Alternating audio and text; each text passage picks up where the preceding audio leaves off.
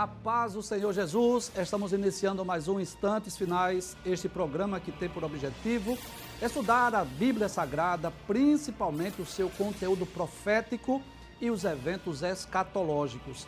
Desde já eu quero agradecer por sua audiência, a você que diariamente assiste ao nosso programa pela TV ou pela internet. Que Deus te abençoe, que as bênçãos de Deus continuem sendo derramadas sobre você e toda a sua família. Você pode acompanhar a nossa programação através das nossas redes sociais. Você sabia de que de qualquer lugar do Brasil e do mundo as pessoas podem assistir a nossa programação? Então, divulgue por gentileza as nossas plataformas sociais, obrigado, não é? YouTube, Facebook, Instagram, para que seus familiares e amigos que se encontram em outras regiões do país ou em outros países possam acompanhar a nossa programação. Você pode acompanhar pelo Facebook, pelo Instagram, pelo YouTube, Rede Brasil Oficial e IEADPE Oficial, bem como no site www.iadpeplay.org.br. Se você deseja entrar em contato conosco, anote aí o número do WhatsApp, está aparecendo aí na sua tela e você pode enviar a sua mensagem, você pode enviar a sua pergunta. Não precisa ser agora, assista normalmente o programa depois do programa você envia, porque com certeza a sua mensagem não será lida hoje e nem a sua pergunta será respondida hoje também. Eu gostaria até de esclarecer mais uma vez, porque às vezes as pessoas têm a impressão de que manda a pergunta e nós respondemos no mesmo dia. Não. Nós estamos respondendo perguntas hoje que foram enviadas semana passada. São, são centenas de perguntas que chegam para nós. Então a equipe do programa, né, a produção seleciona essas perguntas, nós respondemos algumas no próprio WhatsApp e outras nós selecionamos para respondermos aqui. Então depois do programa, aí você, é, você envia a sua pergunta ou a sua mensagem para nós. Bem, como é do seu conhecimento, nós estamos estudando os eventos escatológicos. Nós já tivemos oportunidade. Por gentileza, vamos mostrar o mapa mais uma vez. Diariamente nós estamos mostrando este mapa. Inclusive, eu quero falar de novidades, tá certo? Nós estamos trabalhando neste mapa, vamos melhorar ainda mais. Ele já está bom, mas vai ficar ainda melhor, porque alguns eventos aqui, como por exemplo o Juízo Final, Novo Céu e Nova Terra, nós está passando aqui por algumas mudanças para ilustrarmos mais, vai ficar ainda melhor.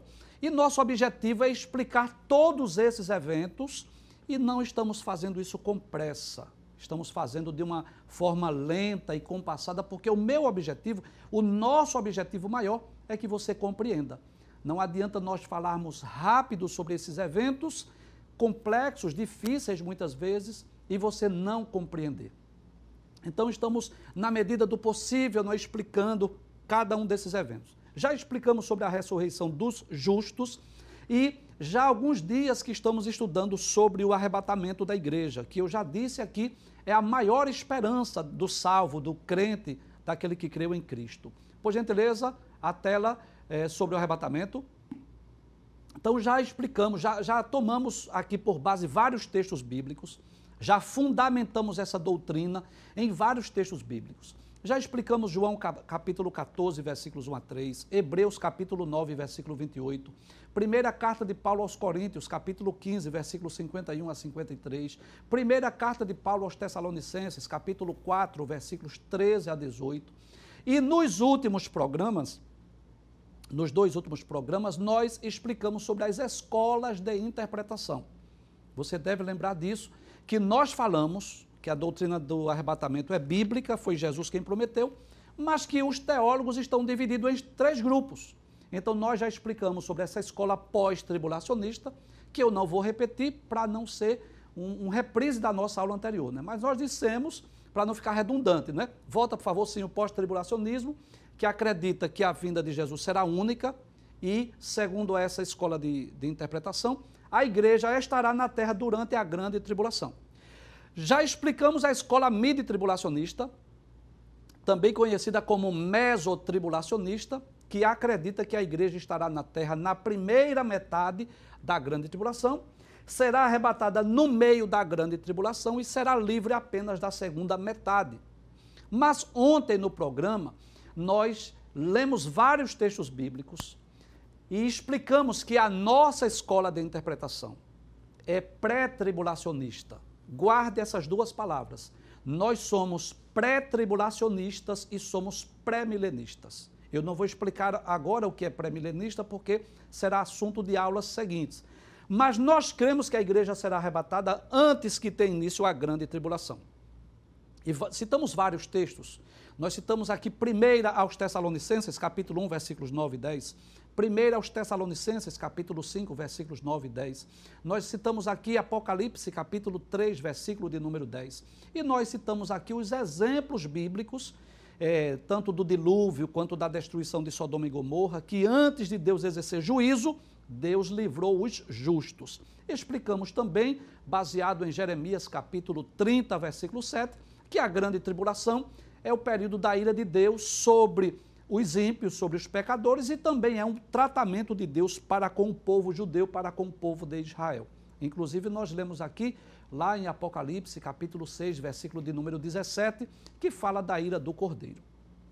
Então, hoje, nós vamos falar de outro tema que também envolve o arrebatamento. Por gentileza, hoje nós vamos estudar sobre, por favor, a próxima tela, sobre a nossa cidade celestial, sobre a vinda de Cristo e a transformação do nosso corpo.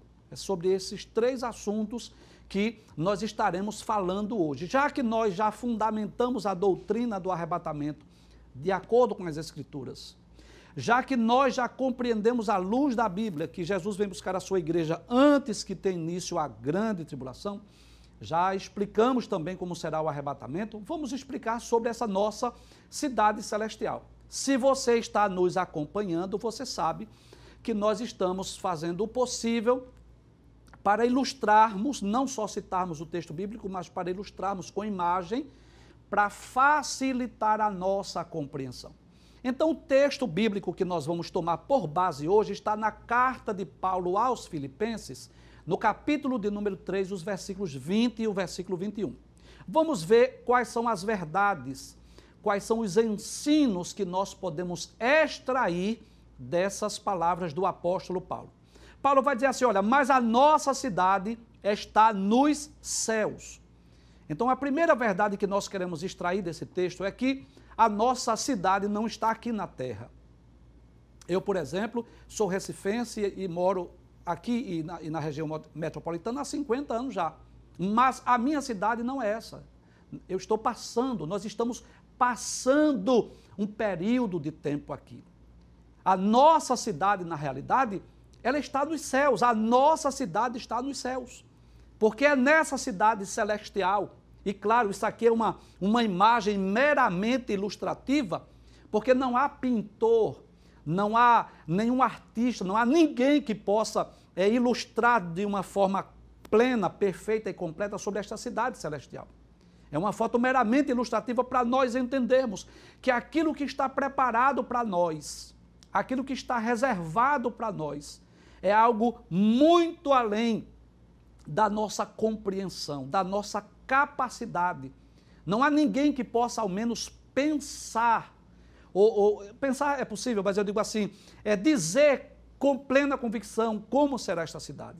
É algo glorioso, é algo maravilhoso. Nós vamos voltar a falar dessa cidade quando nós estivermos estudando o capítulo 21 e o capítulo 22 de Apocalipse, que fala exatamente sobre a nova Jerusalém, que João diz que ela de Deus descia do céu é, enfeitada ou adereçada como esposo, como esposa que estava ataviada para o seu marido.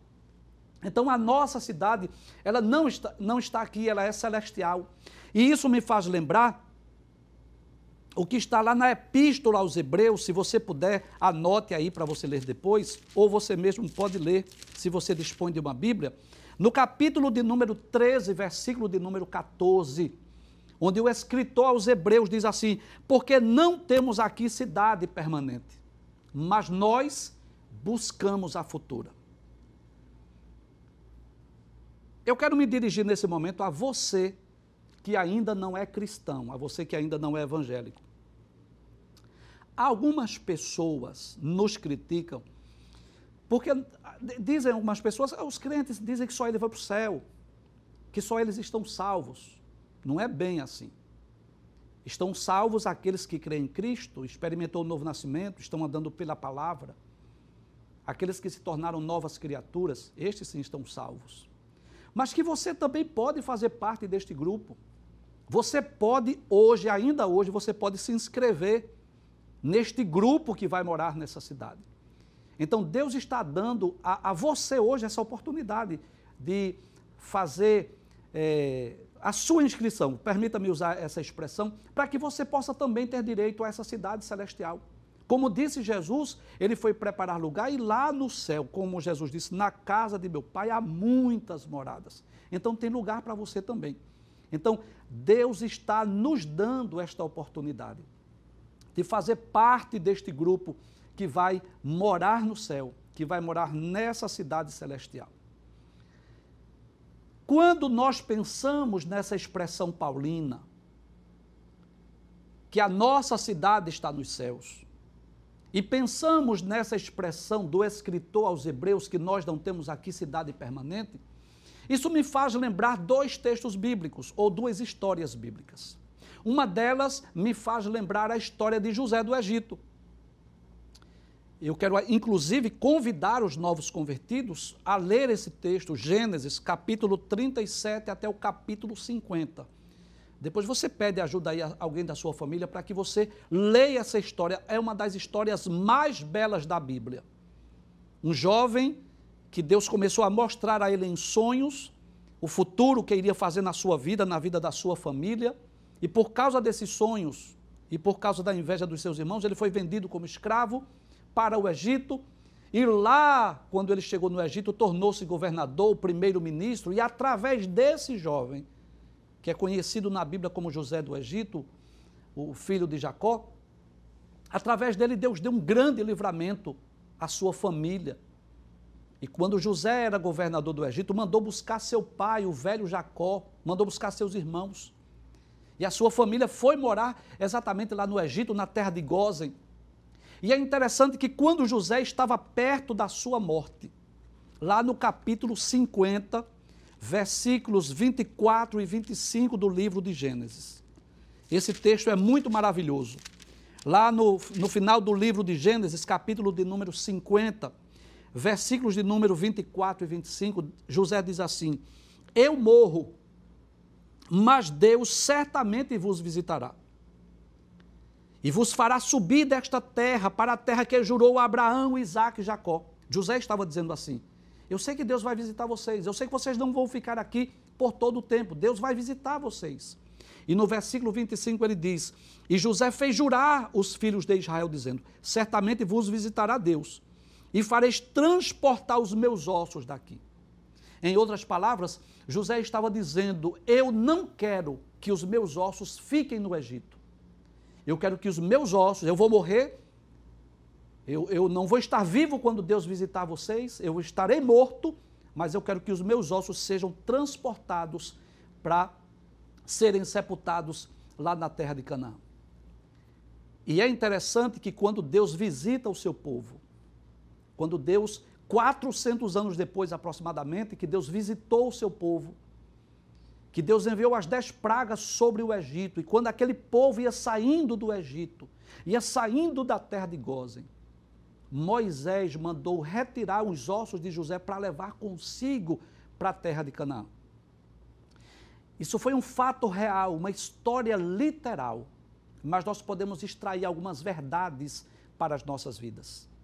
É como se aquela terra de Canaã for, representasse essa cidade celestial para nós.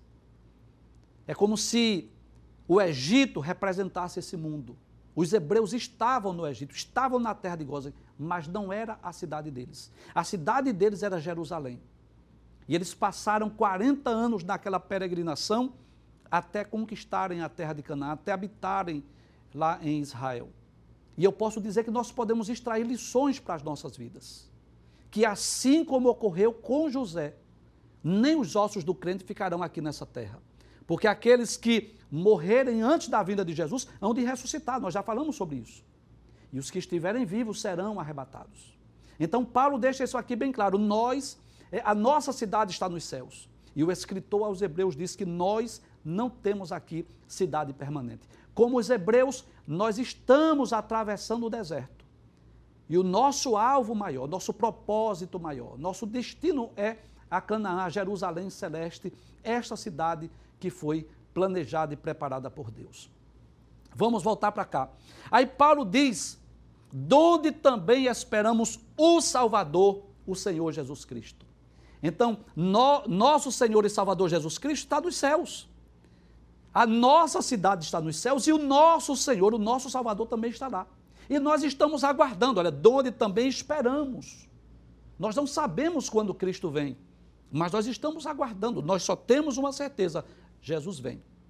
Eu gosto muito de, de ensinar a Bíblia ilustrando, tentando fazer o que Jesus fez, usar os, os, os exemplos terrenos, visíveis, para mostrar as verdades celestiais e espirituais. Hoje não é tão comum esse exemplo que eu vou citar, não é muito comum. Mas há décadas passadas era muito comum um rapaz, um jovem nordestino, às vezes a seca aqui no Nordeste, às vezes ele pegava um pau de arara e ia lá para o sul do país, começava a trabalhar, alugava um quartinho, uma casa e depois ele voltava para buscar a sua noiva e, e levar, casar e levar ela para uma outra cidade. Muitos irmãos que estão hoje lá no, no sul do país sabem o que eu estou dizendo e dizem é verdade, eu sou um exemplo disso. Então, é uma ilustração que eu estou fazendo. Jesus já está lá no céu, né? e nós estamos esperando, ele já, já preparou um lugar para nós. Esse lugar que ele foi preparar já está preparado e nós estamos aguardando ele voltar para vir nos buscar. E o que acontecerá quando Cristo voltar? Paulo continua dizendo no versículo 21. Quando Cristo voltar, Paulo diz que ele transformará o nosso corpo abatido. É claro que isso aqui é uma imagem ilustrativa, mas quando a Bíblia fala deste corpo abatido, o que é que a Bíblia está dizendo? Este corpo fragilizado, sujeito às intempéries da vida, sujeito às tentações, sujeito ao pecado, sujeito às enfermidades, sujeito até mesmo à morte. Eu tenho certeza que muitos que me assistem nessa noite, muitos que estão nos assistindo, têm algum tipo de deficiência. Existem deficientes é, físicos, auditivos, intelectuais, pessoas que têm problemas, algum tipo de distúrbio. Existem pessoas que não podem se locomover com facilidade que precisam, às vezes, de uma cadeira de roda, de um par de amuletas ou de um ombro para lhe ajudar a se locomover. Existem pessoas paraplégicas que estão em cima de uma cama. Existem pessoas que estão fragilizadas pelas doenças, pelas enfermidades, pela idade. Pessoas que outrora foram grandes profissionais, mas que hoje, pela idade, a velhice, as limitações do corpo às vezes estão em cima de uma cama. Mas eu tenho uma notícia boa para você. E essa notícia está baseada na Bíblia Sagrada. Paulo diz que quando Cristo voltar, ele vai transformar este corpo abatido, este corpo fragilizado, ele será transformado. Esse corpo corruptível será revestido de incorruptibilidade. Este corpo que é mortal será revestido de imortalidade. Esse corpo será um corpo glorioso, um corpo que não estará mais sujeito às intempéries da vida. E a notícia boa que eu tenho para te dar é essa: que se você tem algum tipo de deficiência, ou alguma limitação física, psicológica, intelectual, eu quero te dizer que é por, pouco, por um pouco de tempo. Porque no céu não vai haver deficientes físicos, nesta cidade que nós estamos falando não haverá deficientes é, visuais ou auditivos de espécie alguma. Todos lá serão perfeitos. Estarão com corpos gloriosos, com corpos incorruptíveis, semelhantes ao corpo de Cristo. Veja o que Paulo diz. Paulo diz: para ser conforme o seu corpo glorioso. E eu estava meditando nesse texto hoje, eu lembrei-me do exemplo de Cristo. Que para pagar o preço da nossa redenção, que para pagar o preço do, da nossa salvação, ele tornou-se homem. Ele fez-se homem como nós. Paulo diz isso, escrevendo aos Filipenses, no capítulo 2, versículos 5 a 11. Paulo falando acerca da humildade, da necessidade de sermos humildes, Paulo usou o maior exemplo que ele poderia citar. Paulo disse aos Filipenses: contanto que haja em vós o mesmo sentimento que houve em Cristo Jesus, que mesmo sendo em forma de Deus, permita-me explicar isso. Onipotente, onipresente, onisciente, eterno, imutável, cheio de glória, de poder e majestade, adorado pelos seres angelicais, ilimitado, mesmo sendo em forma de Deus. Ele não teve por usurpação ser igual a Deus, mas aniquilou-se a si mesmo. E essa palavra aniquilou-se tem um sentido de esvaziar-se. Ele esvaziou-se a si mesmo. Ele tomou a forma de servo. Ele fez-se semelhante aos homens. O ilimitado tornou-se limitado. O imortal tornou-se mortal.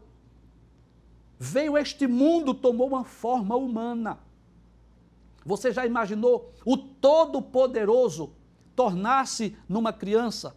e necessitar do auxílio de alguém para lhe amamentar, para lhe ajudar a, a, a, caminhar e ensinar as primeiras palavras. Foi isso que Cristo fez. Mas que coisa gloriosa! Jesus tornou-se homem, e é claro que depois ele ressuscitou, porque Paulo continua dizendo aos Filipenses capítulo 2 que achado na forma de homem, ele humilhou-se até a morte, morte de cruz, Claro que Paulo continua dizendo, mas Deus o exaltou soberanamente. E lhe deu um nome que é sobre todo nome, para que ao nome de Jesus se dobre todos os joelhos, os que estão no céu, na terra e debaixo da terra, e toda língua confesse que Jesus Cristo é o Senhor, para a glória de Deus Pai. Então Cristo tornou-se homem, fez-se semelhante a nós, para nos dar o direito para nos dar o privilégio de sermos semelhantes a Ele.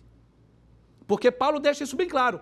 Para ser conforme o seu corpo glorioso, ou seja, nosso corpo físico mortal será revestido de imortalidade, de incorruptibilidade, de glória. É claro, você me entende que não estou com isso dizendo que nós seremos igual a Deus. Não.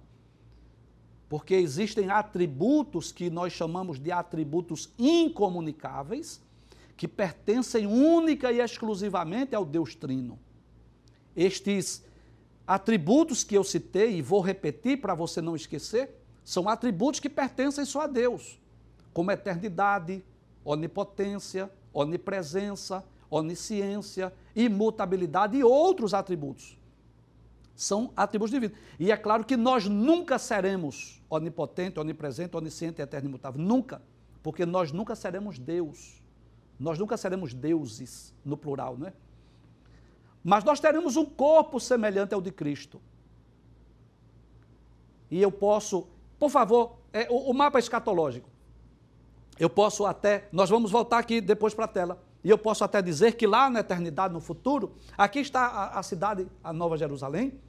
No futuro nós teremos plena liberdade de estar na Nova Jerusalém ou de vir aqui no novo céu, na nova terra, porque nós teremos esse corpo espiritual, este corpo glorioso, este corpo incorruptível, que já não já não está mais limitado no sentido físico, mas que pode se locomover como os seres angelicais com muita facilidade, com uma velocidade que não se pode calcular ou medir.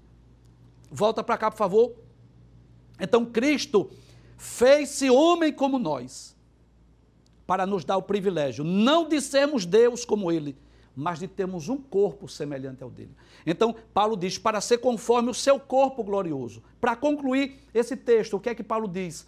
Segundo o seu eficaz poder, ou seja, segundo o seu poder, a sua onipotência, o poder que ele tem, que domina, governa, rege tudo e todos, segundo o seu poder de sujeitar também a si mesmo todas as coisas. O que Paulo está dizendo é que é este poder que Cristo tem de dominar sobre tudo e sobre todos, sobre esta obra da criação, que Deus vai fazer com que os nossos corpos sejam transformados e nós sejamos como Cristo. Assim como Jesus morreu, ao terceiro dia ressuscitou num corpo glorioso e incorruptível. Muitas pessoas costumam perguntar como será esse corpo. É difícil nós explicarmos, mas permita-me tentar ilustrar aqui. É um corpo que pode materializar-se como Cristo muitas vezes se materializou. Comeu pão e peixe com os discípulos. Apareceu a dois no caminho de Emaús. Entrou na casa de um deles. Chegou até partir pão. Ensinou a Bíblia para eles. Houve ocasiões que Jesus materializou-se. Mas houve ocasiões em que eles estavam num recinto fechado, com medo dos, da, da liderança judaica. De repente, miraculosamente Cristo aparece entre eles e diz: paz seja convosco. Assim será o nosso corpo. Não será mais um corpo fragilizado, um corpo abatido. E eu quero dizer mais. Quero falar aqui. No céu não vai precisar de cabeleireira. No céu não vai precisar fazer limpeza de pele. No céu não vai precisar clínica de estética para fazer bariátrica ou coisa parecida porque nosso corpo será revestido de incorruptibilidade, de imortalidade, nós teremos um corpo semelhante ao de Cristo. E talvez você pergunte: o que é que eu faço então para ter direito a esta cidade celestial? Para ter direito a este corpo glorioso, incorruptível como o corpo de Cristo? Você precisa receber Jesus como seu Salvador pessoal. E eu costumo sempre dizer aqui que para nós termos direito à salvação, é preciso nós fazermos a nossa parte. É claro que o preço maior da nossa salvação Cristo já pagou. Lá na cruz do Calvário, quando Jesus derramou o seu sangue, ele derramou o seu sangue por cada um de nós. Aí você pode perguntar, mas como assim? Se quando Jesus morreu eu não tinha nem nascido ainda. É que o, a morte de Cristo, o sacrifício de Cristo, tem poder proativo e retroativo. Jesus morreu por todos aqueles que nasceram antes dele e Jesus morreu por todos aqueles que nasceram depois dele. Então, a morte de Cristo é capaz, é suficiente para perdoar os pecados de toda a humanidade e salvar todos os homens. Agora, é claro que tem algumas exigências.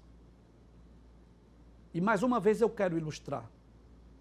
Quero concluir essa primeira parte do programa com essa ilustração. Nós estamos vivendo esse período de pandemia e há um auxílio emergencial do governo.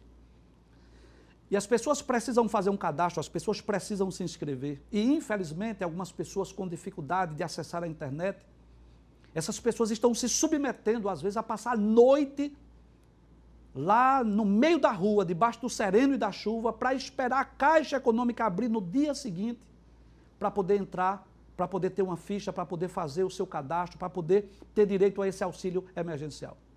Mas é preciso um esforço pessoal para receber esse auxílio. Então, para você morar nessa cidade, você também tem que fazer a sua parte. E não é com dinheiro, não é com prata, não é com ouro que nós vamos ter direito a essa cidade. Como é? Rece recebendo a Cristo como nosso Salvador pessoal. Se você ainda não é cristão, se você ainda não é evangélico, receba Jesus peça a Ele perdão dos seus pecados. Peça a Jesus que escreva o seu nome no livro da vida, para que você tenha direito a morar nessa cidade e ter um corpo glorioso e incorruptível, como nós teremos igual ao corpo de Cristo.